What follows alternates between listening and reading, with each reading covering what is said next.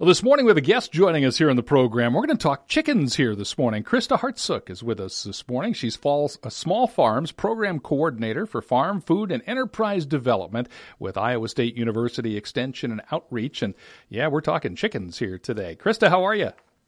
I am great today, Jim. How are you? Well, very good. You know, anyone who's been to the grocery store recently, uh, you've seen the price on a dozen eggs these days. The prices have gone up, and there I know there are more than one reason for that these days, right?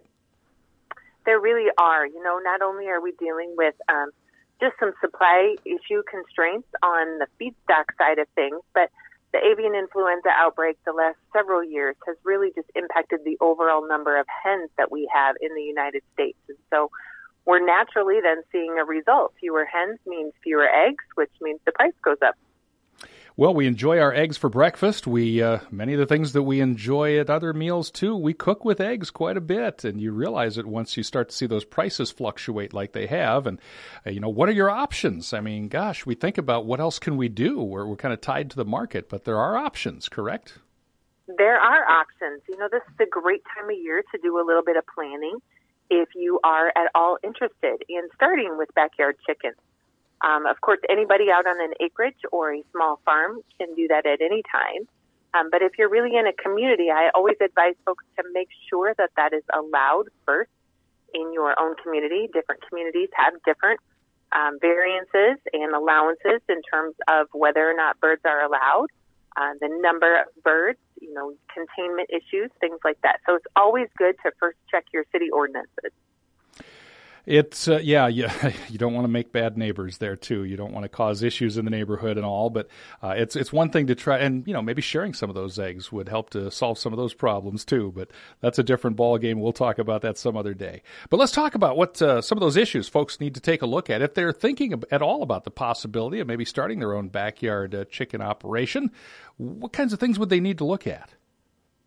Sure. The first thing I would want you to look at is to really kind of do that planning now. So that's going to entail uh, taking a look at the space that you have currently to kind of brood those chicks.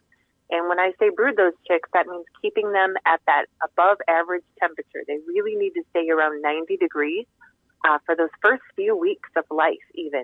And so you want them very contained, uh, very kept away and safe from predators, any cold drafts, um, anything like that that might endanger a chick's survivability. And then you're going to want to look a little bit longer term, Jim, in terms of what kind of coop space might you have? Where am I going to put these things when they're a little bit bigger and need a little bit more space even?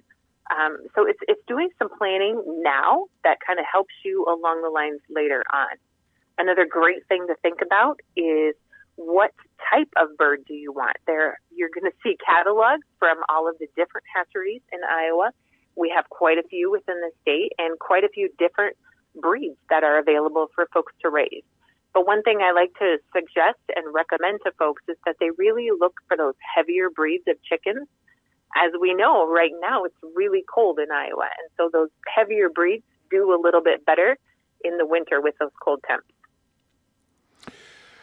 for folks who maybe grew up on a farm or, or have friends that uh, farmed and, kind of have maybe a little bit of knowledge in this so they can kick that door open a little quicker, uh, that's one thing. But uh, then there are going to be other folks who maybe are at a different area of the spectrum, thinking maybe they want to do this, but uh, maybe we're city dwellers and, and don't know much about it. Is it is is there enough information out there for them to find what they need to get started?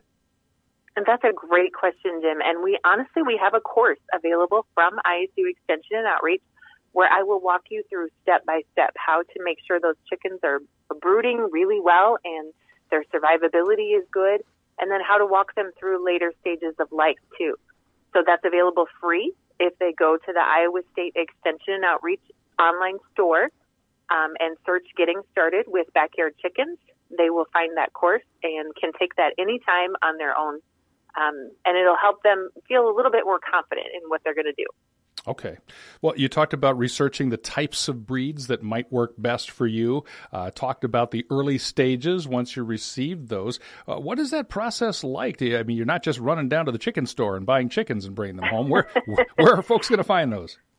Yeah, if you're ordering birds through a reputable hatchery in Iowa, you're really going to have those birds arrive then through the post office. They come through the mail Um, and then generally the post office will call you pretty early in the morning and have you come down and pick those up.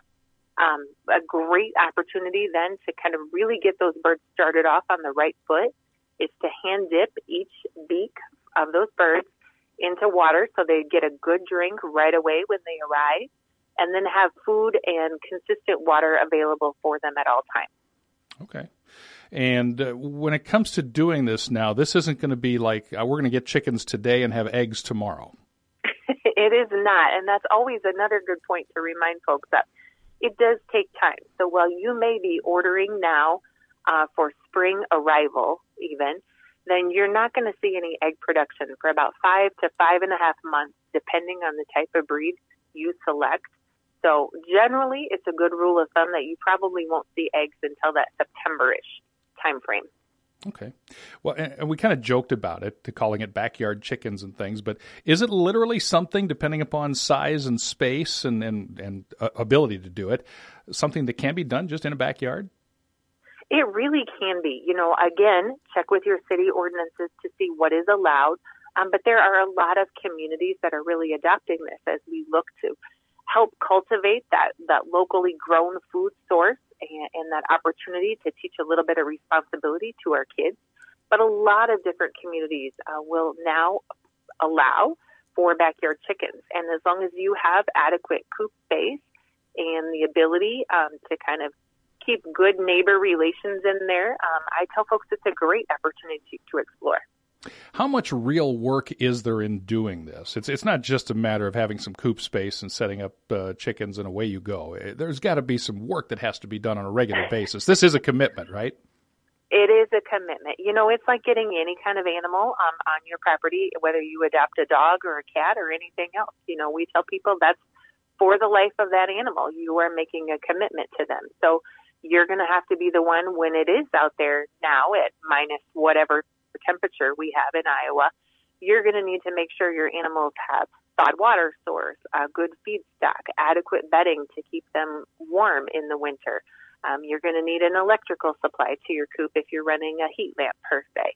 You know, so it, it's a consistent chore that you're going to have um, once you do adopt those chickens and, and make that commitment. Uh, but folks do make that commitment, and it seems like in uh, many cases they have some success. It is. It's one of those really fun um, enterprises to have on any kind of property that you have. Chickens have great little personalities. And I tell folks it's a great way to introduce your kids uh, to some responsibility if you're looking for that route too. Um, you know, you, your kids are pretty safe out there collecting eggs or cleaning out a coop. Um, and it's a great way to involve them in where their food supply comes from too. Okay. Well, Christa, is there a lot of expense in getting something like this set up?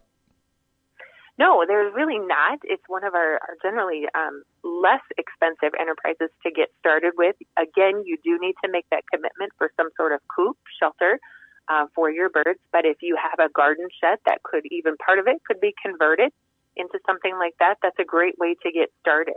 And then you're obviously going to have some expense in some feed and some equipment to keep water in front of the birds. Um, and, and then you're going to be good to go. All right, very good. It's uh, maybe a personal project, or as you mentioned, something you can do with the kids too, and give them an opportunity to enjoy and have some fun, and, and also learn a little bit too about that process. Very good. Well, and if folks want to know more, again, you mentioned you've got that online course. Where can they find that? Again, that's at the Iowa State University Extension and Outreach online store. And if they just do a quick search um, for getting started with backyard chickens, that course will come up and it's free of charge. They can find plenty more. All right, very good. Christa Hartsook, Small Farms Program Coordinator for Farm, Food, and Enterprise Development with Iowa State University Extension and Outreach. Wow, that's a mouthful, Christa.